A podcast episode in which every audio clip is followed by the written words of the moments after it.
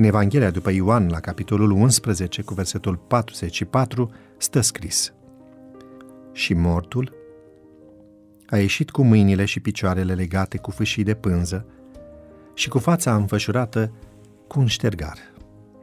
Iisus le-a zis, deslegați-l și lăsați-l să meargă. Învierea lui Lazar este recunoscută de autoarea Ellen White ca fiind cea mai minunată lucrare, cea mai puternică dovadă a naturii sale divine. Acest lucru este consemnat în cartea Hristos Lumina Lumii la pagina 446. Minunata relatare din Evanghelia după Ioan, capitolul 11, conține trei imperative enfatice și semnificative.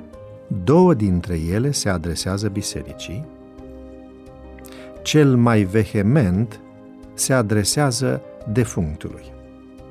Aceste porunci privesc viața spirituală a celor care sunt morți față de Evanghelie, restituirea lor familiei și bisericii. Dați piatra la o parte, a spus Isus.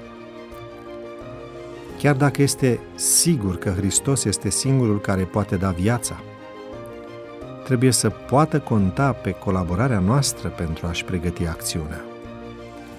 Această piatră care ține un număr semnificativ de credincioși în mormânt este cea care ne face să credem că nu putem face nimic pentru acești morți vii.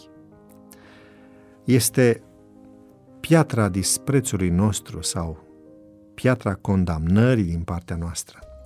Este piatra indiferenței sau a intoleranței noastre. Poate fi și piatra orgolului nostru, care nu este dispus să plece în căutarea lor. Lazare, vino afară!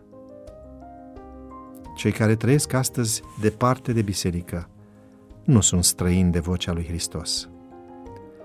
Păstrează în ei sămânța vieții pentru că au fost prieteni ai lui Isus. Tot ce trebuie este să se trezească la auzul chemării vocii lui. Aceeași putere care va traversa lumea tăcerii, la învierea din ziua sfârșitului, se poate face auzită astăzi în lumea tăcerii celor morți spiritual. Și strigătul prințului vieții care găsește ecou în sufletul adormit al lui Lazar poate rezona cu cel al prietenului tău sau al fiului tău, al fiului meu și îi poate scoate din mormânt. Deslegați-l și lăsați-l să meargă este al treilea imperativ. Hristos le-a dat viață. Au ieșit din mormânt, dar încă poartă ștergarul și fâșiile de defuncți, reminiscențe ale vieții lor în lume, aspect, obiceiuri, o voință slabă și vulnerabilă, anumite prietenii, toate sunt aspecte de care trebuie să-i ajutăm să se despartă. Este o lucrare a dragostei, a înțelegerii, a răbdării.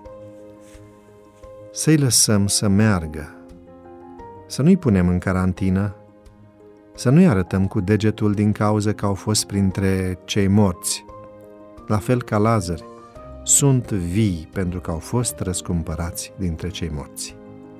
Dumnezeu ne poate înnoi astăzi viața spirituală, ne poate scoate din letargia în care ne scăldăm și ne poate reînvia dorințele misionare.